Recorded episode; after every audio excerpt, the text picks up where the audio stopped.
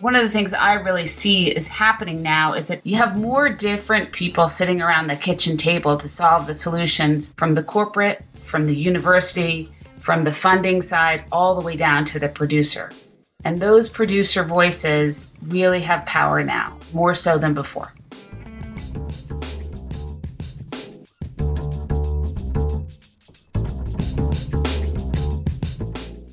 Welcome to this episode of Australian Pork's podcast, Next on the Menu. Our podcast is a curation of conversations on the future of food, and we'll be exploring our guest perspectives on the innovations that will change the world of food as we know it. I'm Mitch Edwards, a long-time supporter of the Australian pork sector, and joining me today as co host is Andrew Billy Baxter, Chair of Australian Pork. Welcome, Billy. Thanks, Mitch. It's an absolute pleasure to be co hosting with you as always. Now, we have got an absolute treat today. We've got a fantastic guest. She's an absolute heavy hitter in the food and ag innovation, entrepreneurship, and startup ventures world. Anne Greven is the global head of food and agribusiness startup innovation at Rabobank, as well as its FoodBytes platform. Uh, Anne's spent over 15 years at Rabobank, but's always had a focus on the food, beverage, and agricultural side of things, including with her private equity clients in her prior role at the bank. Now, for those listening, FoodBytes is Rabobank's food and agriculture innovation platform. Under Anne's leadership, the platform has become a key driver for many of the bank's sustainability goals and strategies, and it's brought together some of the best and brightest startups and entrepreneurs from around the world enabling them to bring innovative and actionable ideas to many of the major food and ag companies. So, big intro too, wasn't it, Mitch? Uh, in today's podcast, we'll not only discuss all of that with Anne, but we'll review the innovation lessons she's learned in the last 12 months. And we'll also discuss her thoughts on future market opportunities and the challenges that the food and ag space faces. Anne, welcome to the Next on the Menu podcast. Oh, thank you guys. It's a privilege to be here and, and what a, a glowing intro. Thank you. Hopefully, I can live up to it. Now, first of all, where, where did your passion for the food and ag industry start?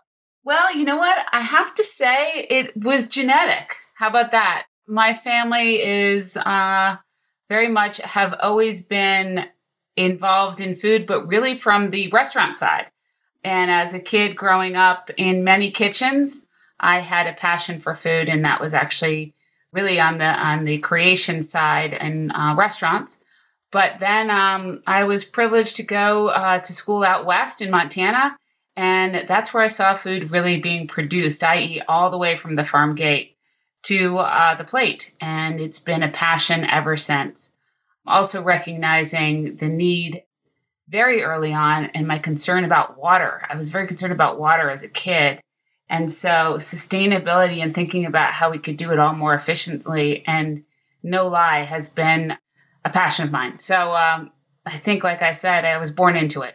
That's amazing. And particularly a passion about water from an early age. But I'm really also super uh, excited to see a female leader at your level in the ag industry. It should be more of it. And I'd like to hear about the FoodBytes platform and your role at Rabobank. Yeah, I feel really fortunate. One, um, I've grown up really as a banker. Uh, I've made my way through some of the big investment banks, um, but I moved over to Rabobank because at the time I was really intrigued by this uh, niche approach, which I felt like I could really make a difference. And it's been an organization that's allowed me to grow and develop and take on a, a lot of different roles. And so I feel very privileged that I, that I've been in the right place to achieve what I have. Uh, I think there are a lot of women who are food leaders, I would say, but they're not always in the forefront. They tend to be alongside others. So um, I feel that there's more and more coming up, and I hope that I can support them along the way because I think that it's uh, diversity makes better decisions. Absolutely. We'll get back in a sec to the the FoodBytes platform because I'm really keen to uh, hear some more about that. But one of the big challenges we've got out here in Australia right now, given the distance from where the rest of the world is our freight you know the, the whole supply chain is tough right now. Long lead times there's some big fundamental problems off the back of covid. But what sort of technology solutions are you seeing that that may well help us going forward in that supply chain space and freight space?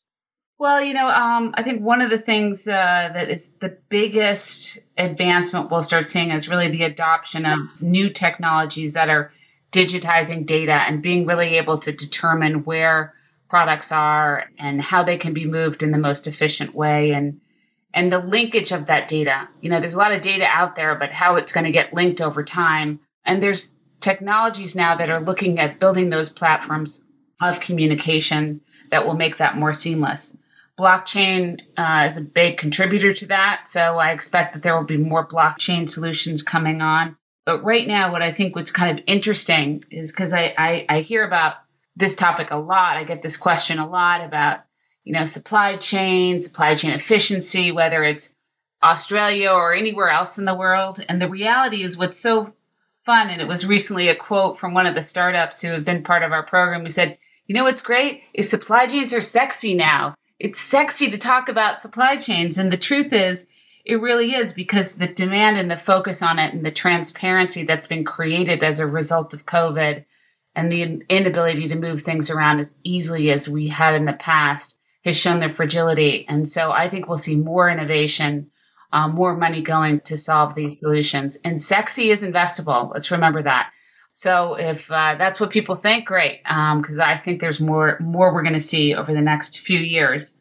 A couple of the ones that have been part of FoodBytes is a company called AgriDigital, which is really creating that that network of communication that I spoke of. Galley is another one, which is opening up and creating transparency about where products are and how they can be moved efficiently. So I think that there's there's a lot coming and there's a lot in the works uh, but I think there's going to be a lot more. So, with our sexy pig producers in mind, how can all these technology advances benefit them? And do you have any words of encouragement around embracing the innovations and the technologies for our sexy pig farmers?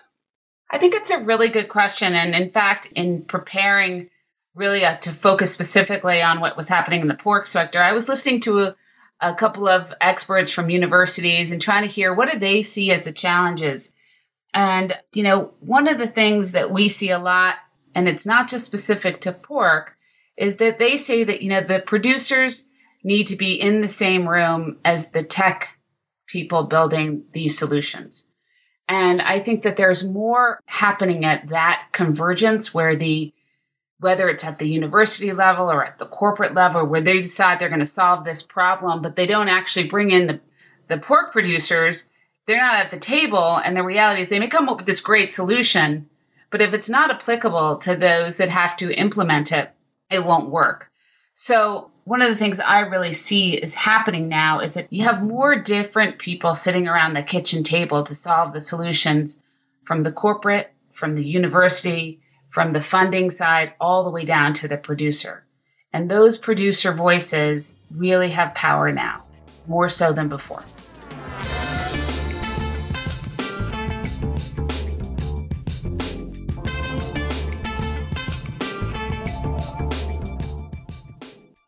So, Anne, do you think that the ag sector as a whole is being more proactive or reactive when it comes to embracing innovations? And if not, now how can we change this position? The food and ag space always has been a low, very low margin business, especially at the production level. You know, if you're a producer, you know, those margins really matter. So the the willingness to adopt and implement new ideas or new technology have been slower because the cost of getting it wrong has been too great. One of the uh, folks, uh, also part of our platform, said, you know, if innovation means going green, but companies are producing, i.e., pork producers are in the red, it's not going to matter. And the truth is, the cost to whether it's becoming more sustainable or investing in new technology has to make sense. So, by bringing those together and thinking in that way, I think we'll actually see more advancement, and that's definitely happening. We're seeing and talking a lot here about just on some of these technologies, things like cell based meat and alternative proteins. Yeah. Just on, the cell based meat side of things, where are you seeing that is at at the moment? It, it seems to be reasonably, you know, fast growing. Uh, what's your take on that? Well, I think it is fast growing, but it's still really expensive, right? So it's not a, a true solution for uh, that's going to fill, you know, the 2050 needs of the consumer if the prices don't come down. But the likelihood is the prices are going to come down. There's newer technologies, there's newer advancements, and those costs will reduce over time. But it is still what I would say is very much in the early development stages. It will have a place, Will it be in the more scientific research side? Will it be more around other technology combinations? Possibly. Will it be a standalone product? Maybe, but I still think it's far away. So, what do you think the greatest barriers are for adoption? Like, is it cost prohibitive or human reaction or? I think right now it's cost, simply cost. You know, we, we've debated this a lot is like, how do people feel about eating cell, you know, basically petri dish meat? Or I think a lot about that because I think myself, my generation, probably kind of going to be harder. Yeah. But I'm not the person who's going to be buying it in five to 10 years. So, is the new consumer going to be open to eating cell based meat, especially if it's a component of other beliefs that they have and, and the purchasing power that they're using to make that? I believe that that's changing. And I think we, we often, we think about what the consumer is asking for today. And we need to also, in some of these early technologies, think about where's the consumer going to be in 10 years? Who is this consumer going to be?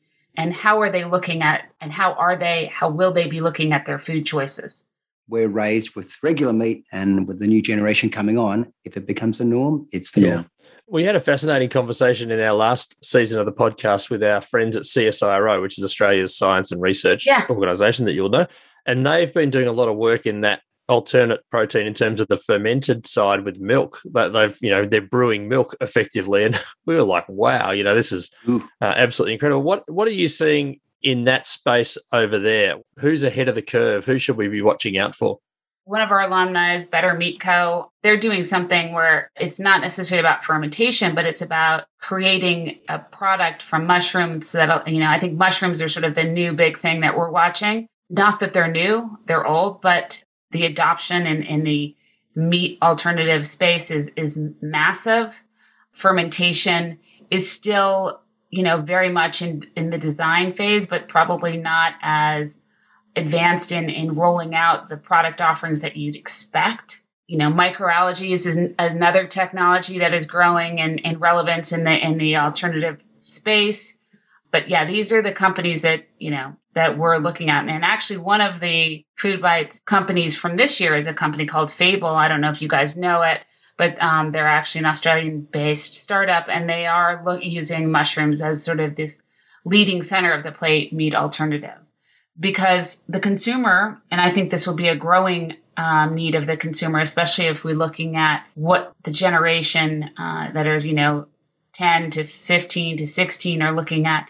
They're looking for much more cleaner products. Um, and that's what you get with the mushrooms and these other type of technologies. I want to touch on the FoodBytes platform. Just you mentioned that the last group uh, just then, and I think you've got 45 uh, finalists this year in the startup space. And I don't know whether you've announced the winners yet or they're, they're coming that, that you guys support. But uh, what are the trends this year? Which startups are jumping out at you? What sort of areas seem to be coming to the fore? What's interesting, it's the first time we have a startup in all three categories that are really dealing with packaging. And so really the focus on plastic reduction is, you know, is definitely a need and it's something that we continue to find a solution that actually it's not just the plastic, it's the it's there's a whole ecosystem that is disrupted because there's not enough capacity for recycling of plastic. So the only way to really deal with plastic is have to we have to eliminate it in as many areas as we can. So we have it on the farm gate with a with one of the new technologies that we're we're focusing on. Another one on the food tech side, which is creating a synthetic, almost like it feels like a, a plastic wrap, but it's paper so, you know, for to create a biodegradable paper shelf stable packaging solution. And then there's another one, which is reducing, you know, what we call saran wrap. I don't know what you call it, but plastic wrap in your kitchen. And it's actually another Australian company called Great Wrap, and that also is compostable. So these are these are the solutions that we're looking at and are super super excited about. One of the ones that caught our attention was, uh, I think it was called Novo Nutrients. It was a company that upcycles yeah. industrial carbon dioxide into food system ingredients. And, uh, and I know our producers are pretty keen to explore, you know, that circularity and, and how they can close the loop on some of their reduced waste. Can you tell us a bit more about, about them? So Novo Nutrients is a company that I've been following for quite a while. It was introduced uh, by a friend of mine, and, and they're actually taking carbon dioxide and, and making a byproduct that is actually edible. Um, right now, it's being used for feed into um, seafood farming. This product has a lot of hope because it's a high protein product that's actually taken carbon dioxide out of the air and creating an edible product. And it's as it iterates over time, these kind of solutions where we can create nutrient dense byproducts from true waste are going to continue to get a lot of focus. And while it may not be, you know, we need to not only think about what we're going to eat, but there's a big feed system out there that, you know, for animal proteins, we know. And if we can actually take waste and make feed products that are nutrient dense, that's a that's a huge double whammy in, in solving problems.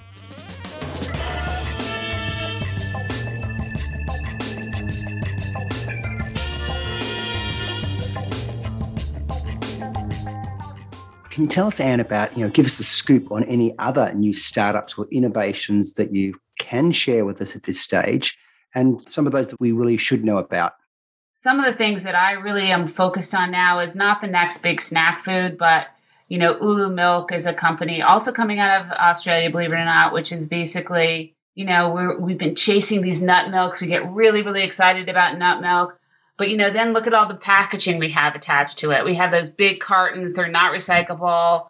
And they're saying, okay, we're going to go back to the old school. We're going to actually create a really, you know, almost like, you know, powders. We used to make powdered milk. I don't know if you ever had powdered milk growing up. They're taking it and making a really dense nut formula that you just mix with your own water in your own container. And so I get really excited about solutions like that in the consumer space that are actually saying, we're going to redesign it. Not that it's new, but we're going to create something that has less waste. So those ideas get me excited. On the food tech side, it's uh, companies, especially, I'm going to speak about this one because we're talking to an animal protein, hope I would assume interested group of people here. But a company we're, we're looking at now, also a food bite uh, participant, it's called Marble. And they're looking at really putting robotics within the packing house. And that's something that has been just has not happened for a long, long time. You know, conveyor belts, things like that. You know, with regard to meeting, moving protein around. But this is actually totally automizing the back end on the packing side. So where you're taking the already prepared meat and packing them, putting them in boxes, and allowing the people, the resources in that area of the packing plant to be deployed elsewhere. And why do I get excited about that? Is as we know in the food and ag space right now, the biggest challenge we are all facing, as we pointed out, one of them is how we move things around, but a big part of that is the lack of labor. And um, that is a, going to be an increasing problem. So if we can actually deploy labor from one part and move it to another part, we're creating new efficiencies that we didn't have the opportunity to do in the past. On the ag tech side, to me, the, the things that I get most excited about are those that are actually driving efficiency with really simple technologies. Because for the farmer, it is, you know, continues to be a very low margin business for them. So if we can put more money back into the farmer's hands by helping them do things more efficiently at a lower touch, lower tech, lower investment standpoint, I get excited. And things that I see there are really around technologies and and so let, let let's look at inputs. The input side where they can actually be much more efficient about where they put fertilizer how they use it so that they can optimize their yields. And there's a number of technologies outside doing that. They're pretty low tech but they're very very efficient. And and so i get excited about those type of things. Along the way you've actually mentioned australia coming up with some uh, startup companies yeah. quite a few times and which is really exciting for us to hear are there key players in the innovation in Australia that, that you could call out? Well, you mentioned one of them, CSIRO. And you you got I think what, what's so great about Australia and what we've really looked to partner with, MLA is another one. These guys are investing a lot in making sure that they could help advance innovation within the country and then take it beyond the borders. And so those have been partners that have been a part of FoodBytes connecting into our global reach and really utilizing their own investment into building and coming up with solutions that are servicing the agricultural space. We had a, a record number of startups coming out of Australia because of these partnerships and the, I would say, the pretty robust desire to move beyond their borders. You know, the language barrier is not an issue for them, so it does help them move more quickly than others. And so being able to bring their innovation across the pond, whether it's to Europe or to North America, has been met with a great deal of success. You actually mentioned MLA as yeah. being one of the innovators. We're actually working towards a, a situation where we work more collectively because we used right. to compete and all doing the same sort of research. But are MLA up to anything that you can share that's super interesting? One of the things MLA is doing is a lot around feed. You know, with carbon emission being a big challenge for the cattle industry and the meat industry as a whole, especially on, on the cattle side, less on the pork side less on the chicken side, and obviously on the seafood side, even less, um, if at all. It's more about shipping. So feed and making sure that you know that the ruminant biome is has a is, has a healthy ecosystem which eliminates less carbon. So they've spent a lot of time there. They've also where they are spending time, and I think they do it in partnership with some of the startups that they've met through our program is looking at how they can use Australian inputs to drive new product creation or how they're looking at, at creating protein, animal proteins as a core composite of, of proteins in, in other products. So I think those are a few things that I can share. Um, and they've been, you know, they're very organized in how they pilot and look to engage and learn and then share that back to their constituents. So creating a partnership and aligning, I think, will only help advance things even faster within Australia. Oh, it's good to see the Aussies doing quite well in this space. And uh, I know through one of our new bodies out here, Agriculture Innovation Australia, that um, the intention is that we are going to drive uh, a lot more, as Mitch said, as a collaborative group uh, across the sector and see if we can't commercialize some of these things globally. Now, the last 18 months, given the pandemic, and we've had two major lockdowns here, it has fast tracked a lot of innovation. It's sort of forced a lot of uh, things to change. What what have you seen around the world in the last eighteen months that have, in a way, benefited from you know what what's a really tough time, but it's forced people to drive innovation more speedily. Food delivery was really on the decline. You know, uh, getting your groceries delivered to your home. Uh, the last mile was forever not being solved. Who was going to pay the cost? So I would say that for the developed world where they have the disposable income, that is not going away. They saw huge growth during the uh, pandemic. They saw the convenience and it met safety concerns. So things like that, I would say, were saved and probably became more rooted. What it also did, believe it or not, at the same point in time, because one of the few areas that people could go to were grocery outlets and grocery stores, they actually had a resurgence of growth as well as becoming where people went to buy everything. And that, you know, we, we saw a lot of bifurcation before you, the consumer was buying more and more. 50% of their food was being consumed outside the home. So grocery stores were, were really suffering. I think that's changed. I think the consumer is now recognizing that eating healthier and at home is here to stay. So they're at the grocery store more. With regard to blockchain, I think really looking at blockchain solutions has taken a huge, huge acceleration once again, mostly as for what we talked about. You know, how do we create a more transparent, authentic supply chain tracking and investment in blockchain is going on, but more local. So we talk about this a lot. So local sourcing has also gotten a lot of focus. So investments into things that can build access locally, um, whether it's vertical farming things of that nature to shorten those supply chains and create food security are also taking off. At the farm gate, it's really making sure that they have more nimble outlets for sale. And I think that that's being done mostly through tech and communication platforms that allow people to talk about supplies and what they have and, and more off takers to buy that.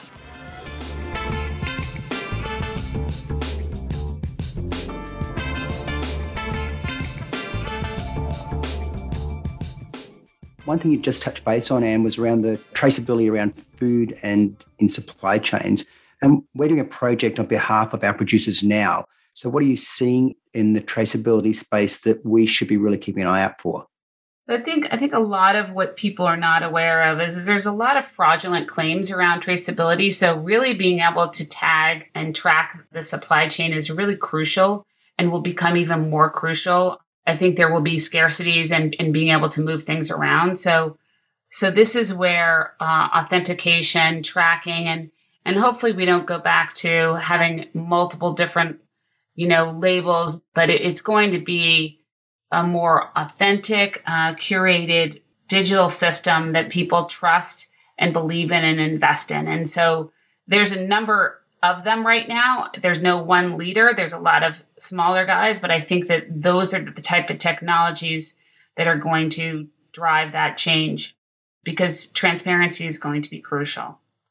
You know, you're going to want to be able to follow it from farm gate to consumer. Just the last couple of questions. I love companies that have got a big purpose. Uh, it's something I do a little bit of, with outside of this role. And you guys have got a big one. Uh, I think I read in one of your tweets recently that the purpose of uh, FoodBytes is to help facilitate progress in the food and agricultural industries to feed the world's growing population whilst navigating the challenges imposed by climate change and, and this current global pandemic. I mean, it's a it's a big ambition. and how are you guys going with that? How are you living and breathing it? You know, what's the feeling like within uh, the organization? We were, I guess, awarded the most sustainable bank award. And, you know, what does that really mean? I think it, it does mean that we make sustainability core to our mission. And it's, it's also in how we look to deploy capital. We have green loans, green bonds. So there, there's certain expectation that customers are going to meet certain reduction of either carbon or, or whatever we agree for that. We also have loans that actually will help clients achieve their emission standards. So, so we're pretty, we live and breathe it in the products we offer, but also in what we do with platforms like this. We invest a lot in being very knowledgeable at the organization around all things food and ag. And so we look to really look at not only what's happening within the industry, but how the industry is going to need to change to what we believe is going to be a more sustainable way of operating. We think about the flights we take. We think about, you know, how we're conducting our business and as we all are getting ready to return to office and clients want to meet with us, you know, we're thinking really openly about how we're going to move around and how we operate. So it's the core of what we do. And for us at the FoodBytes, in the FoodBytes world, all the solutions we look for have to have a sustainable angle. If they don't, there's a lot of entrepreneurs out there doing a lot of great things, but if they're not dealing with, say, food waste or taking waste out or upcycling waste or looking at less, you know, human contact or any of those things, we're probably not going to be interested into them. So I would say it's core to our, to our, our values. And I've got time for one last question, which is one we'd like to ask all of our guests. But what content or influential people should our producers, our Australian pig farmers, be following or subscribing to, in your opinion? And we're really keen to know. Wow. I feel like that's a layup question because, of course, I'm going to say you should be following FoodBytes. Um, I thought you might, actually. you know, oh, what is it? The shameless plug. Um, I won't be so shameless, but, um, you know, we do have a newsletter. So definitely I encourage everyone to follow our newsletter and sign up. And I think you know, we have a lot of really good podcasts that are not just for the pork space, but for the food and ag space coming from Rabobank as a whole. So I encourage you guys to listen to some of those. We do look at it from a global perspective, and I think that that makes us pretty unique. So we have people from all over the globe speaking on those as well. And then I, I think, you know, even within your own country, there's a lot going on. So whether it's, you know, you guys mentioned CSIRO, MLA, but they also have a, a big food innovation event every year called Sprout, right? Yep, Sprout. Okay. Yep. Sprout. And so, but the reason why I bring up Sprout is that I could, you know, a lot of the startups that have been part of our ecosystem have at some point, the ones that came from Australia came through Sprout. So I think it's to say that, you know, you don't have to always look afar afield to find what's happening in innovation. I think there's a lot going on everywhere. And because we try to take a global view, we, we of course think food bites, but it's not the only one. Well, Anne, it has been so good to have you on the show. We really appreciate it. And there we have it, another great episode of Next on the Menu. A big thanks, of course, to our guest today, Anne Greven, to my co host, Mitch Edwards, to our producers, Boyd Britton and Ashley Gray, and our researcher, Andrea Zanata. Uh, this podcast can be found on all good podcast networks such as Apple Podcasts and Spotify.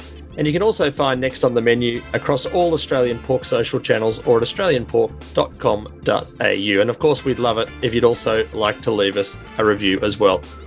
Look forward to seeing you all on the next episode of Next on the Menu.